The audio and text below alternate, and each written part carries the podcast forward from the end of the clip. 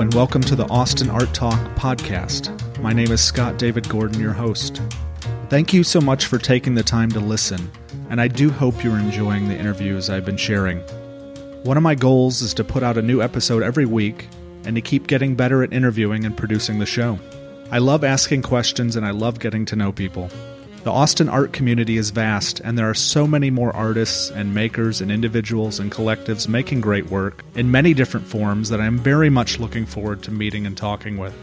Please share any feedback you have, and if you can figure out how to do it, leave me a rating and review on iTunes. That could help others find this podcast and inspire them to take a chance and give it a try.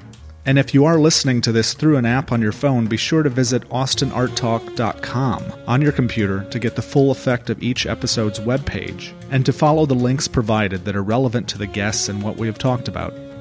This week I spoke with Nancy Mims, who is currently exhibiting her work at the Dougherty Art Center from January 13th until February 3rd, 2018. It's a really beautiful show, and I highly recommend going to see it while it's up all in one place. From her daily practice of taking walks and capturing images, she goes on to curate a diverse but cohesive collection of image based artworks that speak to creating order from chaos, seeing the world from different perspectives, and looking for beauty and awe in the mundane. Her work is often printed on different types of fabric and could then be cut and woven or stitched onto and combined with unique frames and often placed outdoors in natural settings. We had such a great conversation, and I learned a lot about her and her work. So here is Nancy. Okay, Nancy, welcome to my podcast. Thank you. I'm glad to be here. Yeah, I'm really excited to interview you because uh, I don't know more than anyone else I've met lately. You're just so you're such a nice person, and you're so you're just always like have a great smile and you're just very open and you remember people really well too. Oh, like, I try. it's hard. It as you get older and meet more people, yeah, it's harder. It is harder. And your memory becomes fuzzier. yeah. And speaking of meeting people, like when you meet someone for the first time and they say, "Oh, Nancy, what do you do?" Mm-hmm. What do you tell them? Ooh, um, well, it's been difficult for me just to say I'm an artist ah. um, because it's taken me a long time to admit that I'm an artist. And uh, I think it goes back to my own insecurities about using that label. Yeah. And also that I've had opportunities um, throughout my adult life to really go into my art, and I avoided it um, mm. by uh, going into grad school for art history. And then I went into the design field. And it wasn't until about eight years ago that I finally started to yeah. admit that maybe I was actually an artist. Yeah. there's, a, hard label for some reason I for wonder, me. I, not just for you, for yeah, everybody. For a lot of people. yeah. Like. I wonder where that comes from. I just. Uh, I don't know. And it might be a distinctly American thing, hmm. too. I don't know. It's like fear. There's some fear yeah, in there. Definitely. Definitely. it, make, it makes me think of. Um, the Artist's Way. Mm-hmm. Have you ever read that? A long time ago, I think, when I was trying to again admit that I was an artist. Yeah. And someone recommended that to me. yeah, she talks about the shadow artist, who is yeah. someone that's kind of you know surrounds themselves with other artists, but they're not like totally willing to claim it for themselves. Yeah, and I've had uh, people close to me. I mean, really have to be firm with me and be angry with me yeah. to to force me to admit that I'm an artist. I'm very very grateful for those people. yeah, actually, there's another connection that I made earlier when I was reading about you about the artist's way because she recommends in the book a practice of daily journaling, but also going out into your environment, out into the world, and clearing your mind and paying attention to detail in your surroundings, which is something you do all the time. The whole, yeah, that's my whole practice. Yeah, that's how my art exists. yeah, and I was wondering, I wonder if she got that from that. Oh, that's funny. It might have been tucked in my head, and yeah, yeah, maybe. okay, so people are trying to get to know you, but you're not quite just saying, "I'm an artist." Um, recently, someone who knew me, but only knew me from um, work I do more activism work. She assumed I was a lawyer, and I loved that. Oh wow! she had heard me argue some things and um, had no idea that I was an artist. And she she was sitting with me and she ah. actually said, "So tell me, tell me about being a lawyer."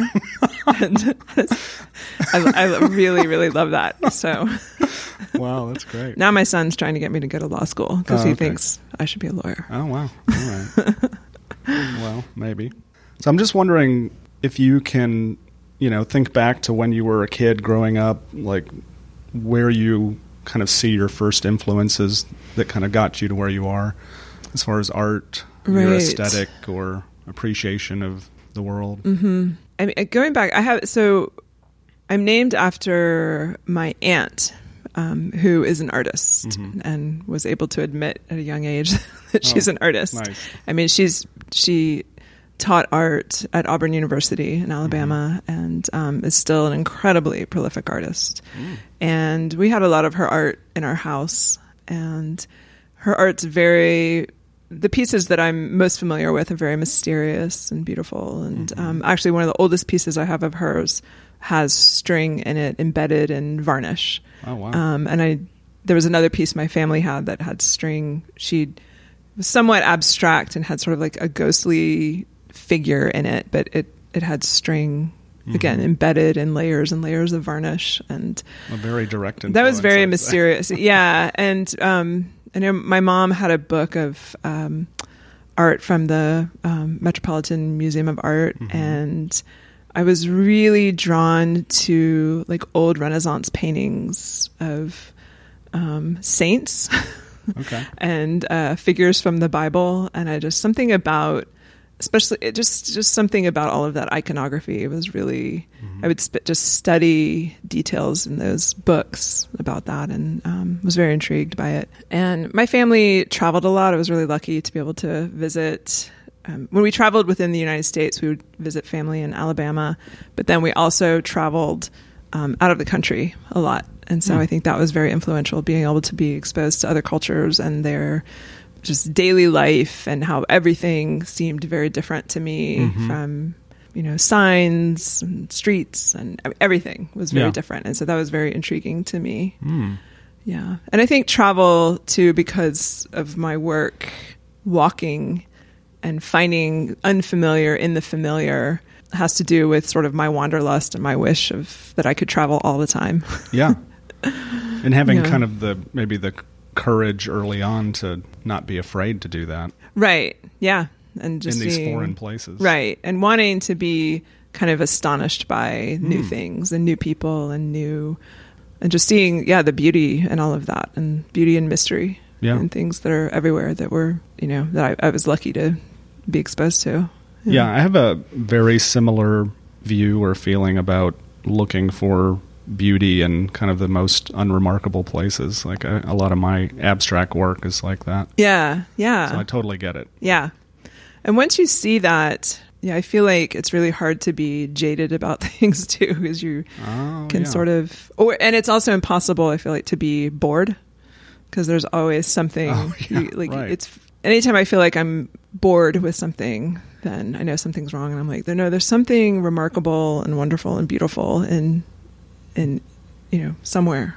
Yeah. I will find it. do you do you find it's easier to make that kind of a connection with the world of objects and things as opposed to people? You know, because I mean, I think you can think of people that way too, and that's Mm-hmm. Yeah. harder for me. Yeah. and it's harder to you know engage with people and dig for that beauty too. Sometimes you can get very jaded, Right. Yeah. That's a good point. Yeah. But I think the That's- the life of a photographer is kind of a solitary one sometimes. Yeah, for sure. Especially if you don't, I don't photograph very many people. I, Yeah. That's not my subject. So Yeah. it is. Yeah. Yeah. Okay. So you you grew up traveling. You had some art books Mhm. around, and you maybe when you were traveling went to see art or museums. Yeah, or- definitely. Yeah, Mhm. my, I remember my mom in particular would, and when I was younger, I thought it was the most awful thing to do was Yeah. go see art. It was really boring. of course. I remember being dragged, kicking and screaming to a Rodin exhibit when I was in fifth grade. I don't know why I remember that, but yeah. just thought it was awful. I was And- mad. Yeah. I wanted to go ice skating. Right. and now you're probably like, wow, I wish I had. Yeah. attention. Oh, yeah. And now I tell my my kids when they go into museums kicking and screaming, I'm like, you'll Yeah. remember this. this is for your own good. Uh, it's interesting. I have a similar. Um, a great uncle of mine was a painter, and he was the only artist that was really obvious in my family. Mm-hmm. And uh, I really feel like that gave me permission to think about being an artist because Yeah. uh, his paintings were around the house, and I had one in my bedroom, and I just it was kind of like he was a hermit, and this kind of this cool story, and I just I feel like, and then I had some artistic ability growing up, so then it was like. Oh, maybe it's came from him or something. Right. and Yeah. It does make you wonder. it was kind of like That's- permission in a way to think about being an artist. yeah. It's in your DNA. You have Yeah. to do it. Yeah. So you like high school, college, were you doing art or at all? Well, or- so I have there were some artists, and I also had a great aunt on the other side of my family who was an artist, um, whom I loved also, and she was she was wildly eccentric, and I really loved just her as a person too. Mm-hmm. But I also many of the people in my family are um, scientists and engineers, and my mom's a computer programmer, so there was that side yeah, of my, my dad was a DNA. computer program. okay yeah so that's like that was in my my dna but also i from a pretty early age decided i wanted to be a doctor Oh, okay. and i really did love science classes um, by college i was sort of being torn in two directions but i um, was determined i was going to go to medical school and um, took the mcats took all of the courses i needed to take and it got time to apply to medical school and i had to admit to myself and then to my family that Yeah. I, I just i didn't have the desire to Mm. do it and i really felt like i needed to really have that drive to to go through just the what was ahead of me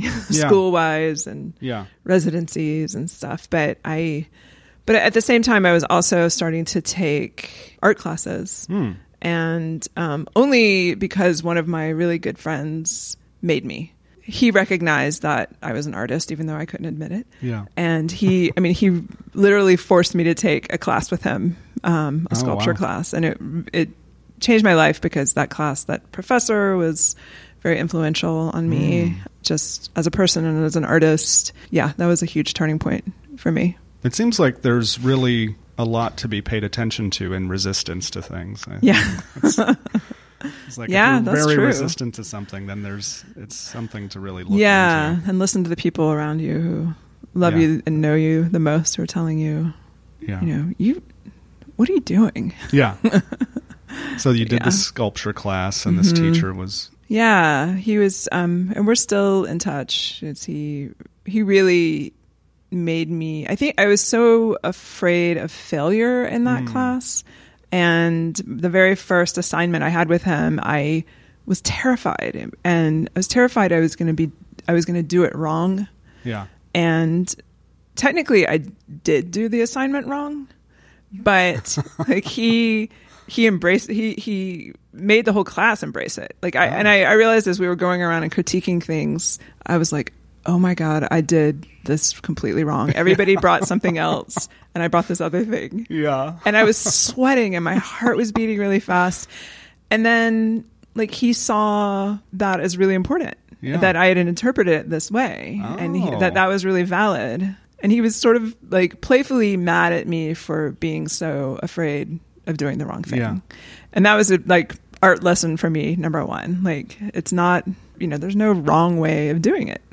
Well, I mean, I think coming from, you know, working towards being a doctor, like you can definitely, Mm-hmm. Yeah. there's definitely a There's wrong a wrong way, way. right, right. That's how I felt and like could, someone could die if you make a mistake. Yeah. but this is just uh, making a sculpture. Yeah. It's interesting that yeah, you interpreted the instructions in your own way, and Right. that's very cool that he embraced that. Yeah, and I just like the relief in that too. It was really opened up my mind, and it was a huge moment that Yeah. I think about all the time. I really struggle with fear of rejection and fear of criticism a lot, or fear of making a mistake, or Yeah, it's yeah, that's a tough one. no, I still do. Installing this show was terrifying and yeah, horrible, and yeah, and you have all this negative you know, you imagine all this negativity, and then everyone shows up at your opening, and they're just like so in love with you and so in love with the work, and you're like, okay, I wasted all my time, Yeah. worrying Oh, about yeah. this. um, okay, so the sculpture class, what came after that? Um, well, I have to say another lesson I learned in there. Um, I I took more classes with that professor, and as you know, 21 year olds do. I thought then that I had mastered everything, and I was this great Oh, artist okay. by the end of. it. and um, I, in my very final piece. I um I spent a lot of time on it, but I thought, okay, here I have just created perfection. Um, and I was so excited to show him. And he took one look at it, and this was a welded steel piece. It was pretty big. It was taller than me, and he took a look at it and kind of walked around it, and then he turned it upside down, grabbed a random piece of steel, welded it to what seemed like just an arbitrary spot on the sculpture, and he said, "Okay, keep going. You're not done." Oh wow, And I was so mad because he had, you know, ruined my perfection. yeah, And but I knew I I have to do what he's telling me to do. Like he, Yeah. there's I have to do this. And so I did. I, I remember I stormed out, and I returned, and I kept working on it. yeah, And um, and he was right. Like it, it, it was this lesson in you're not finished, maybe ever. yeah, right, and you need to look at it from a different angle. When you think you're finished, you know, maybe take it apart or hmm put something else on, keep going. just letting go of your, of your preconceived ideas. Mm-hmm. Yeah, exactly. Yeah. Wow. So I actually apply that a lot to my art now. I take a lot of pieces apart and put them Mm. back together and um, throw things away and unstitch things and restitch them. And Yeah. so this teacher was at UT or where? no, this was at um, Duke in North Carolina. Oh, okay. hmm Oh, Yeah. all right. Yeah. So, yeah, what happened next? Um, so then I had the opportunity to admit that I was an artist, but I didn't. And I then went to UT for um, Oh, right. to get my PhD in art history, but I only made it through my master's degree and um, decided to follow my then boyfriend, now husband, um, to Los Angeles from Austin. Oh, okay. yeah.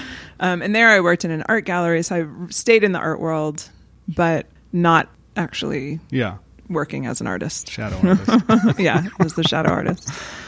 Okay. Mm-hmm. And what what was that gallery experience like? It was great. It was a gallery in Santa Monica, Mm-hmm. and um, we showed a lot of art, uh, art, and also um, just ephemera from American culture, American Mm-hmm. pop culture. My favorite show was um, a Fluxus show. That was a really interesting show to put together and to hmm be able to spend time learning about Fluxus pieces. And, What is that?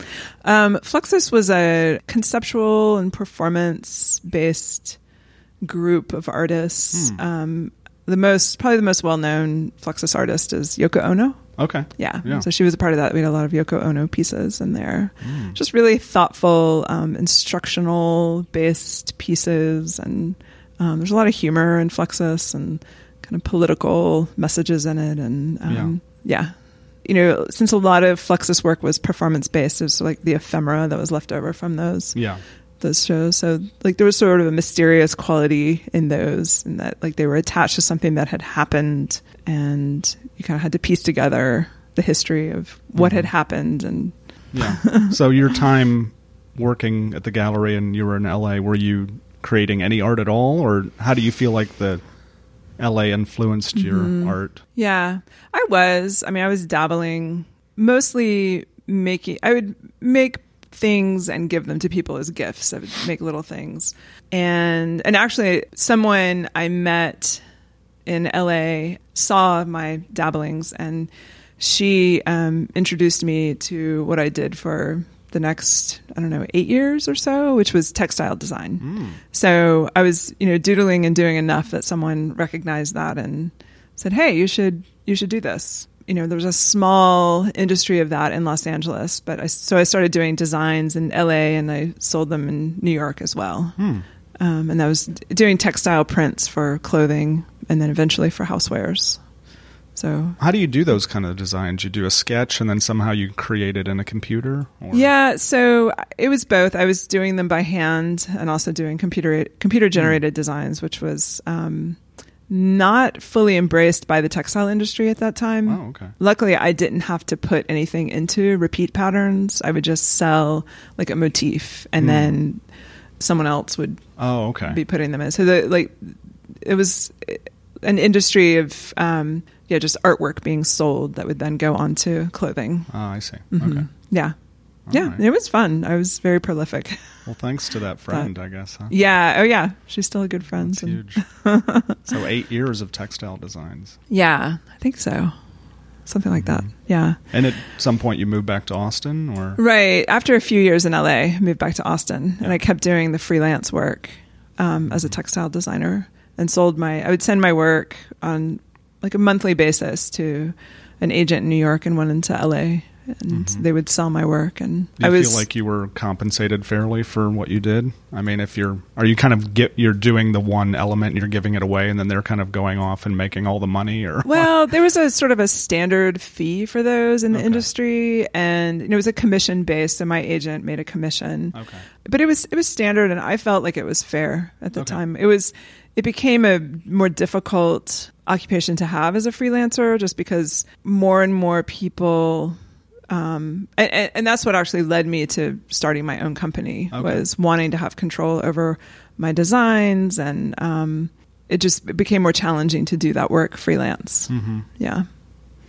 So mm-hmm. you, when did you start your own company, or how did that evolve to that? Right. Like I, I definitely, as I worked as a freelance designer, had my own signature style that was evolving, mm-hmm. and I wanted to be able to really focus on on that mm-hmm. rather than doing. I was doing a lot of silly bunnies and cats designs for like the kids pajama industry too, and that was getting really kind of boring. Okay.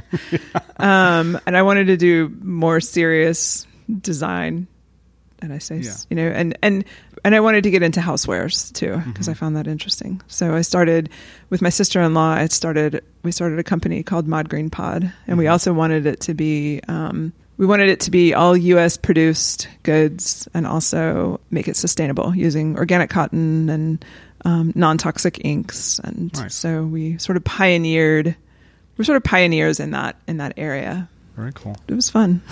Yeah, and that, but that doesn't exist anymore, right? Or does it? No, that just became hard running that as a small business. And it was like a lot of small businesses, I think it got to the point where it either needed to grow really Mhm. big or shut down. Yeah. And at that time, I, I was a mother of two young kids and Yeah. um, felt really stretched and also felt that call again to be an artist Yeah. and, and not, I was doing too much of the, the business and not enough of the design. And it was, so it just, it ended. So that whole Yeah. time you were doing these designs, you just thought of Mhm. yourself as a designer and not as an artist, or Still, right. Yeah. I would tell people I was a textile designer. yeah, small business owner. entrepreneur. right, entrepreneur. Yeah. Yeah. yeah. Okay. Yeah. So what? How hard was it to shut that down? And then did you already Mhm. have kind of the groundwork for what you were going to do next, or Yeah, because it was sort of it was in the last years of having that business that I started taking my morning walks. Okay. And Yeah. really I did it to feed my brain just to give me inspiration for designs. Mm. And um, I had an iPhone 3 yeah? and I learned that there are these things called apps. Oh wow. And I had this, um, I know it was a Japanese developer had created this um, app called, I think, Toy Camera.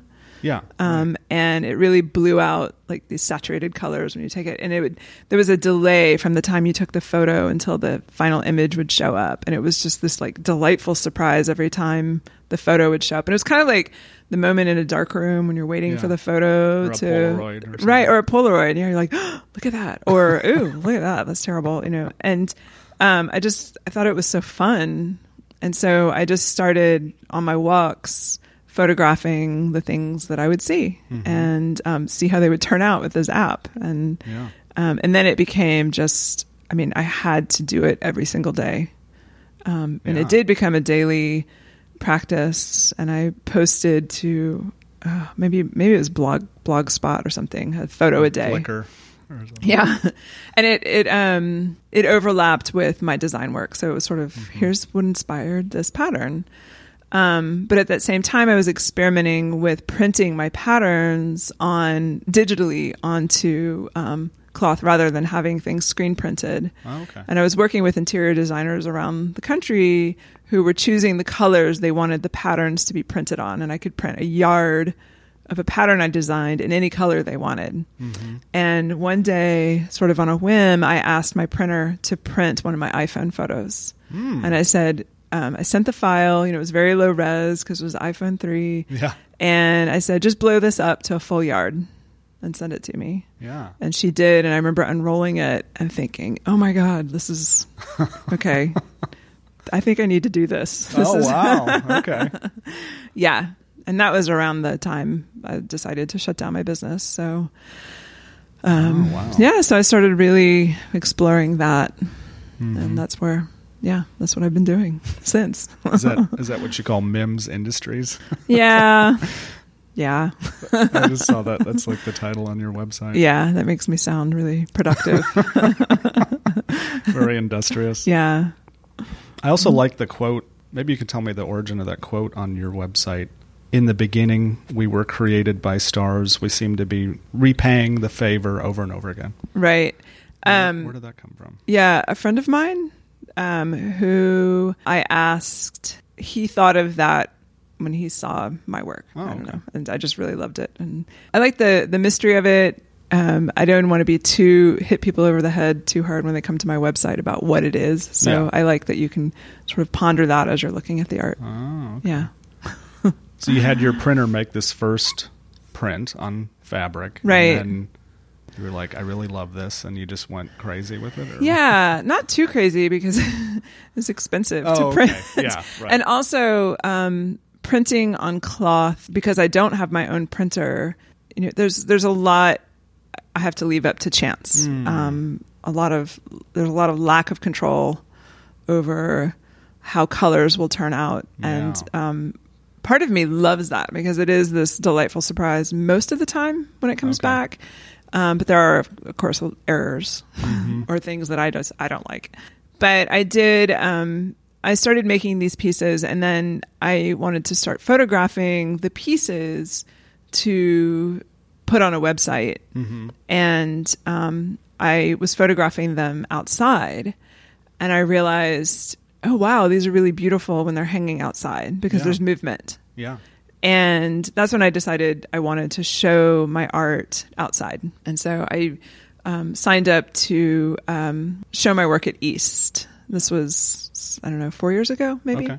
And showed it in the Utility Research Garden, which was behind. I, I- knew about this secret garden created by David Cater, who had created this garden years, you know, for decades before. And it was very beautiful, very um, hidden Hmm. not very many people knew about it. He said it was okay. The people who were renting that space at the time said it was okay. Yeah. And so I sort of wanted to create an experience for people where they had to walk, as I do, to see these pieces and walk outside. Yeah. And so that was the first time I showed the pieces was was outside. And then I did I had another East show.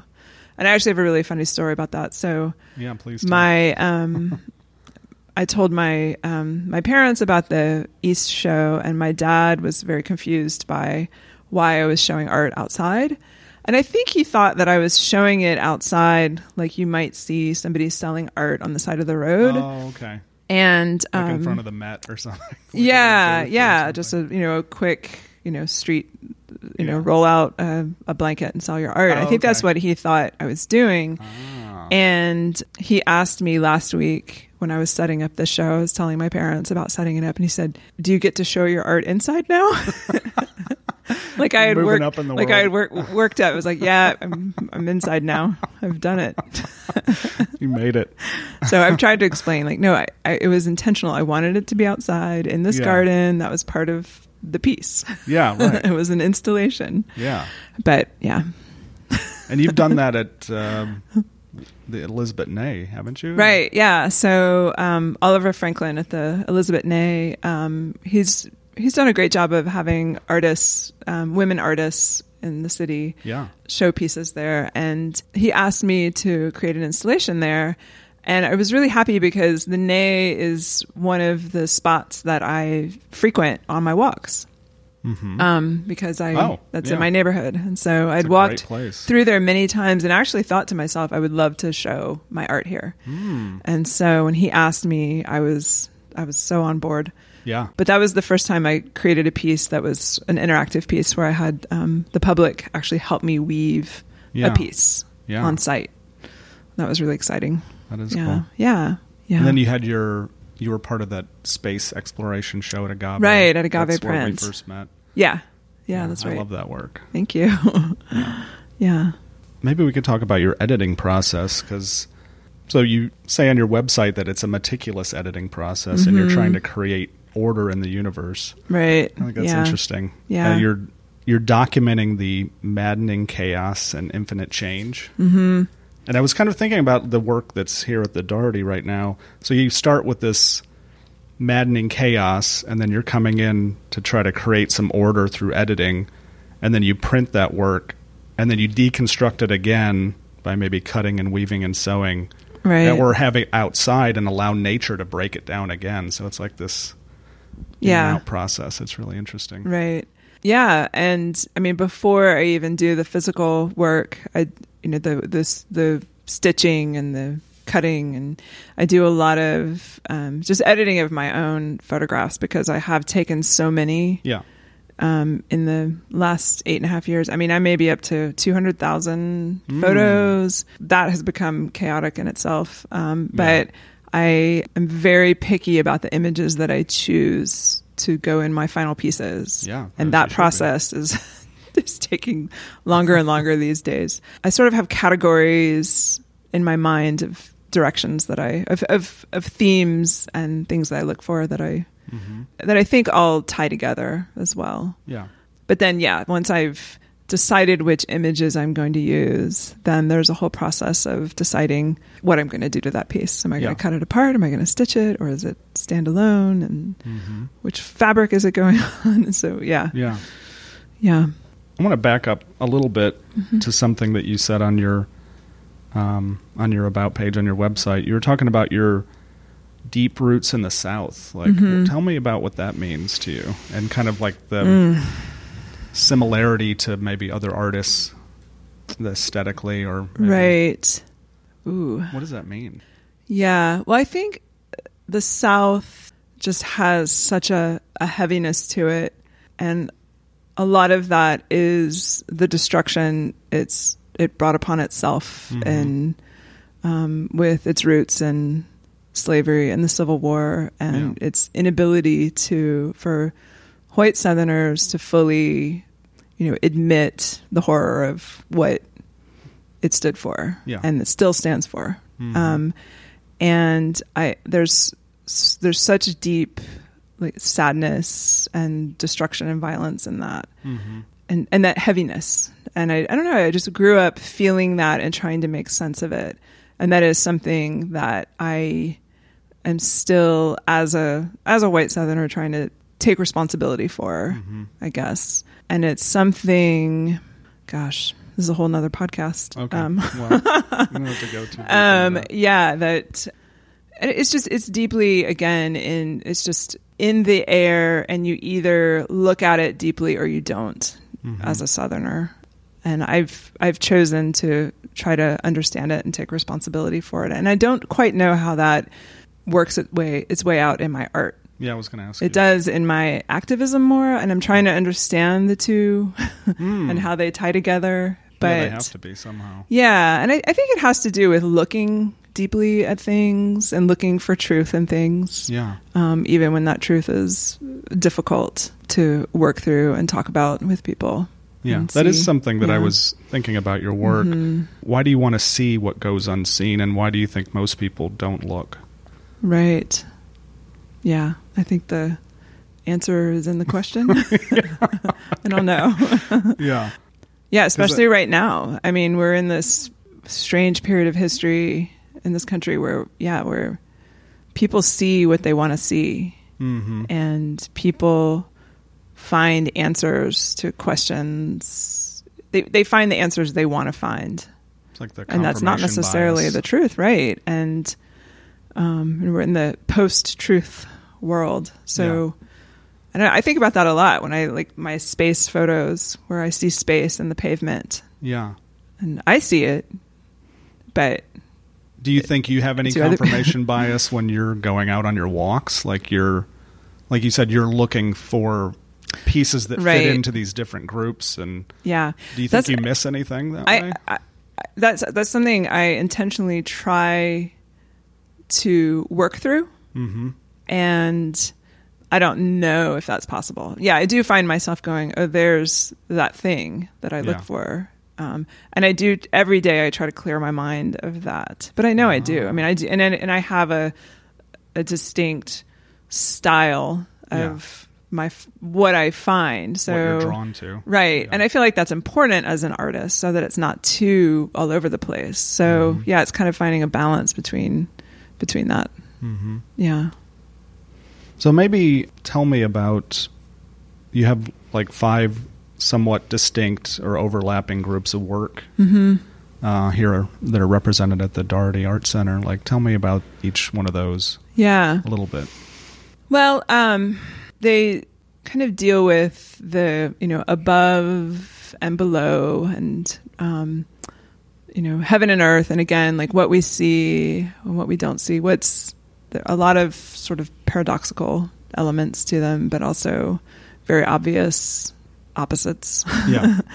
um, and yeah, it starts with the pavement pieces, Mhm. um, and then leads to the space pieces, and which are also the pavement. But it's sort of seeing that like cosmic elements in something so mundane, um, and giving this kind of sacred quality to something we just literally walk on yeah. and take take for granted. Um, and with the the space pieces, seeing the infinite in something so finite, Mhm. and seeing something that's like we don't even understand what space is, what dark matter is.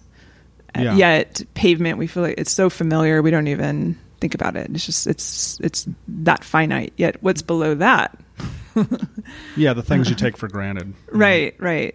And then I, you know, I, the, there's sort of the permanence and impermanence in that, looking at the cracks, and then Mhm. what's in between, what's in the cracks, Yeah. um, and then controlling the chaos of the cracks. And then I moved from that from that work into the flower pieces, which Mhm. are this very like capturing this fleeting moment, um, this fleeting moment of beauty hmm and um, and then that moves on to the the sky pieces, the sky loom pieces, and looking looking up at the infinite, but also in these fleeting moments in the sky, like the how the clouds look in a moment, or if bird goes, you know, bird flying by, and then that goes back down to Earth again. hmm So, yeah, it's hard Yeah. to describe without looking at them. Yeah, right. There's an actually, I, I can't remember where I heard this recently. Someone was talking about how when you look up at the sky, you can't see the stars, but they're still there. you Yeah, know? I yeah. just think that's a really interesting thing to right? think about. Yeah, and and where are they exactly? Yeah, they look close and they look small, yet they're huge and far away. yeah. I definitely have thought myself a lot about. I mean, it's kind of that common thing. It's like the universe and a blade of grass. Right. You know, it's like you think of. I mean, you can't even comprehend the whole universe, the Mhm. scale of it. hmm but then it also exists in all of us, and we're all made of stardust and all right. that. Right? Oh yeah. it's uh, we're yeah the microcosms. mhm, hmm Yeah, and that we are. Yeah, we're all stardust. yeah, Yeah, those are all things I I think about in my in my work. yeah. Yeah. Do you think about them as you're walking around, or do you kind of think about them and then let all that go, and then just Yeah, I do. moment? I do, and it usually those thoughts are triggered by seeing something. Um, I don't really set out. I usually set out, you know, working through whatever problem is in my head at that moment, Mhm. um, and or you know whatever is bothering me from the news or hmm whatever I'm working on, you know, in my community activism or whatever. Like I'll start out there, and then something will suddenly strike me, something visual, and Yeah. then I go into this get sucked into the universe and start Yeah. thinking about these bigger things. And then I, I'll realize once I see that and start thinking about that, then I see it everywhere too. Oh. Yeah. Usually, if I find one image in a day, then I find a lot. Yeah. And it sort of, I'll see it everywhere. And and So- that happened when I saw space. Someone, I, I took a photo and someone said, "Oh, wow, that looks like space." Yeah. One of my pavement photos, and then I saw space everywhere. Oh, And it yeah. was driving my kids crazy because I'd be walking down the street and like, look, there's space. They're like, oh god, my our mom is crazy.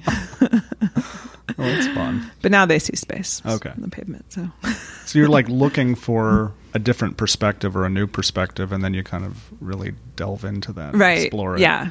Yeah. And I tend to do that. Like I'll delve into it until I feel like I've sort of reached the end of something. Yeah. And then I'll let it go. And then it, usually those themes come back to me at some point. Yeah. I have a hard time focusing on one, Yeah. one theme.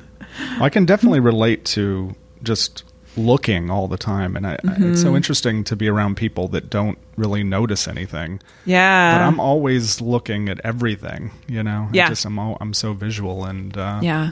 it's really it's an interesting way to live. I think. Yeah. And people, I think that's what's been important to me about showing art is people, I've had so many people come back to me and say, wow, I now notice oh, the details in my surroundings more. Thank you.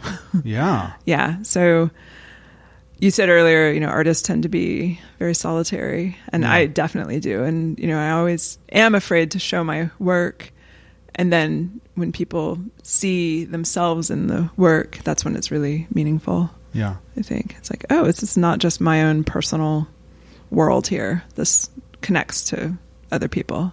yeah. I mean, I think that's why I wanted to do this podcast, and it's scary to put it out into Mm-hmm. Yeah. the world, and but then you also see how people connect with whoever you're interviewing, and Yeah. Mm-hmm. there's a lot of similarities, or they Thank can you for doing that.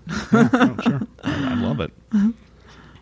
So, what are you most excited about right now? I mean, I know you just put this show up. It's probably Mm-hmm. you're probably like in the midst of that, but Mm-hmm. um, like, is there anything new that you're working on, or something you're excited about that's coming next, or some kind of new direction that you're discovering, or Yeah. So I think what was really helpful about this show was having the space and the freedom. And I want to give a shout out to the Dougherty Art Center and Yeah. everyone who works here because um, they've just, I mean, I love that this is a city of Austin space. Yeah, Um, and that it's still here. that it's here. I know, and it's so great. And there's just there's a lot of like just good feelings in this this building. They do Yeah. a lot of great things. There's a theater in here, and they there's just a lot of community art um, happenings going on all the time. Classes, Right? Yeah.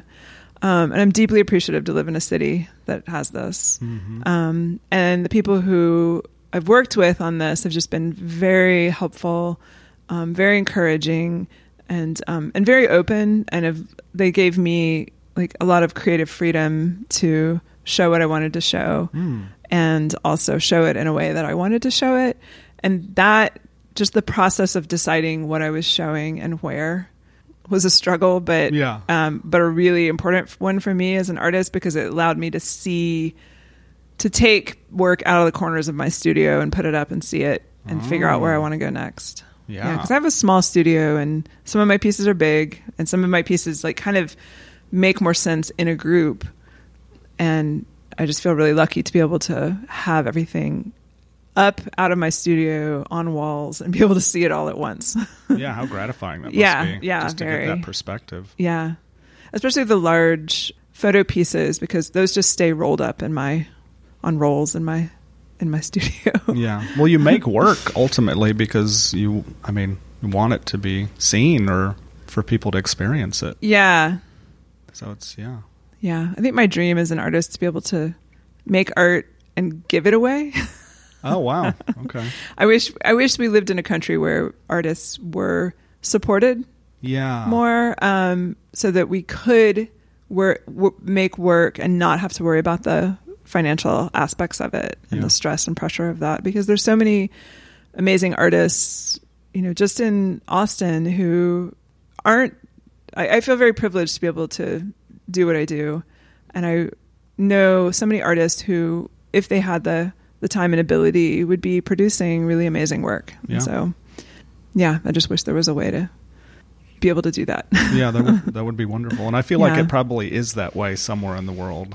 It has to be. Yeah. Oh, yeah. I think there are a lot of other countries that support artists more, um, and especially right now, just the world's so crazy and challenging right now. Yeah. And art's really meaningful to people, and um, And it's under attack, too. It is under attack. Yeah. So, yeah, it's it's important. So now that you have all your work up, do you have any thoughts or uh, about it? Seeing it all together up on the wall. Yeah. Um, I think I'll just keep keep doing it. Yeah. Right. I might go to law school. Oh well, I don't know. I don't know about that. I can go to law school and still call myself an artist. Yeah. I don't know. Okay, if you want.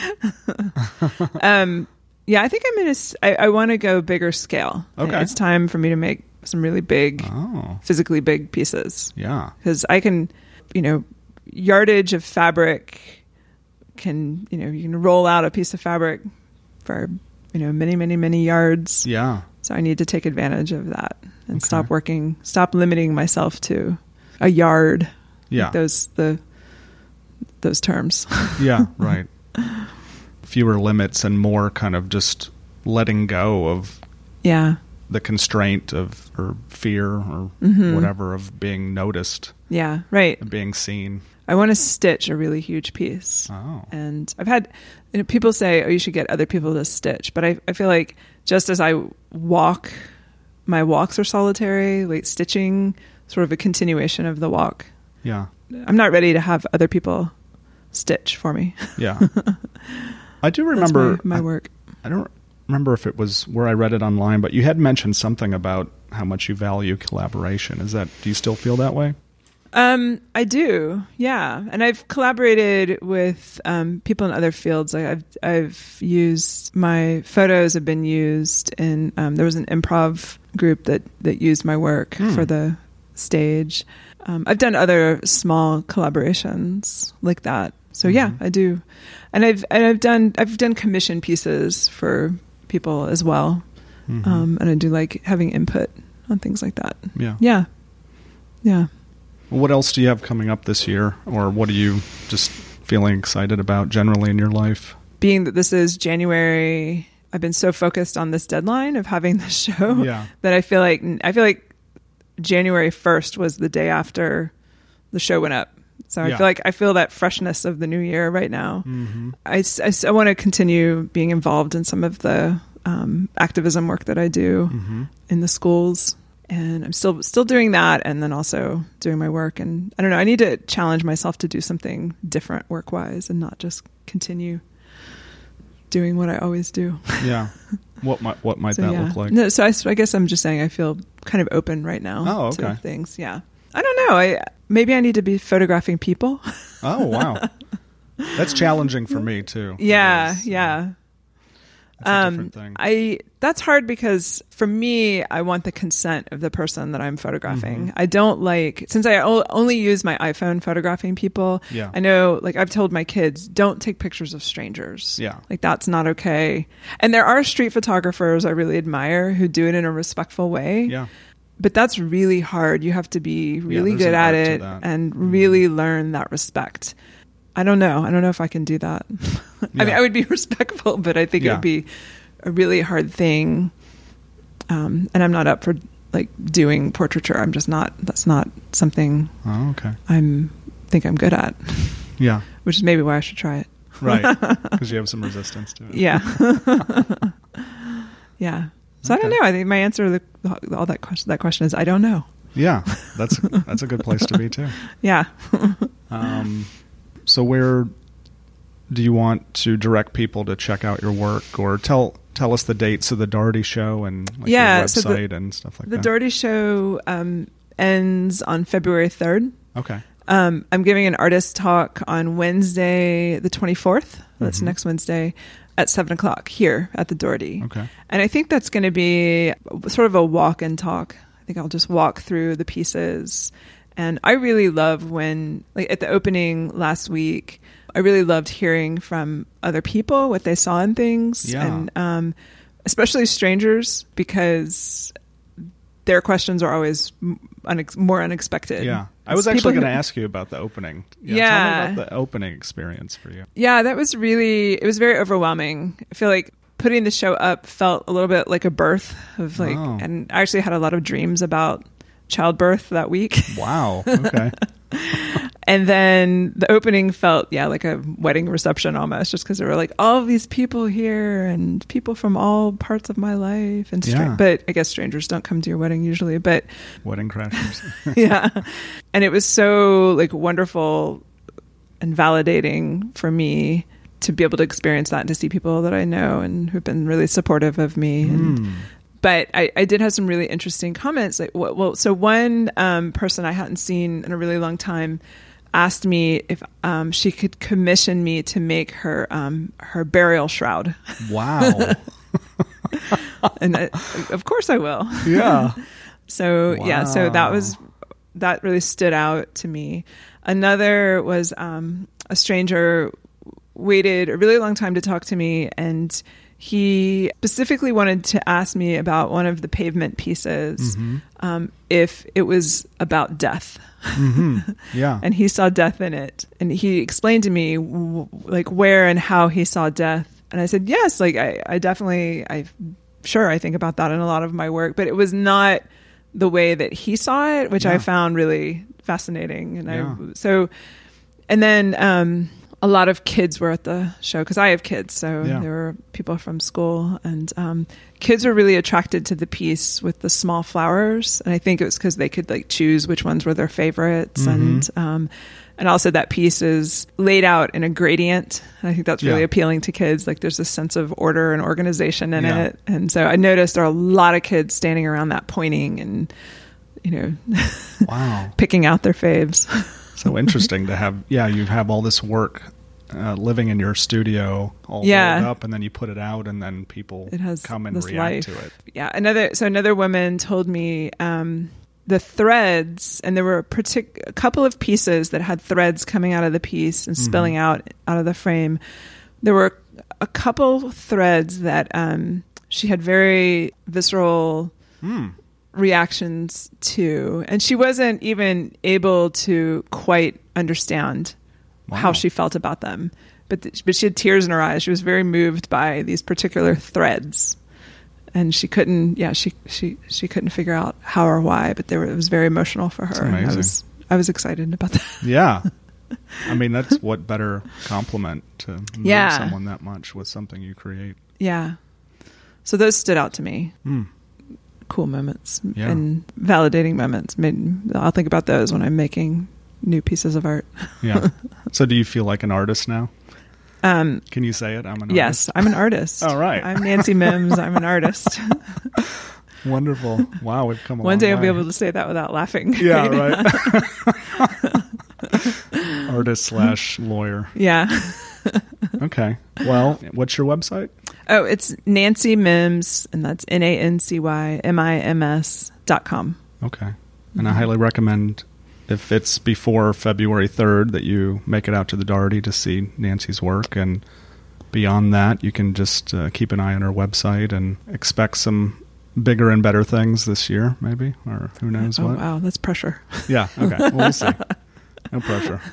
All right. More more things. Yeah, more things. Okay.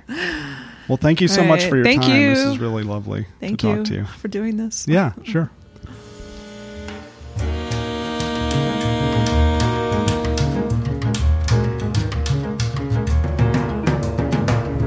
Thanks for listening. If you're enjoying this podcast, please consider sharing it with anyone that you think might get value from it. And also consider leaving a rating and review on iTunes. Be sure to check out the links in the show notes at the bottom of the webpage for each episode, or also by tapping the square Austin Art Talk logo graphic on your phone within the podcast app to discover more info related to my guests, their work, and many of the things we mention and talk about in the episode. Please don't hesitate to share any feedback so that I can continue to improve what I'm creating and make it more useful to you. Thanks again for your time and take care.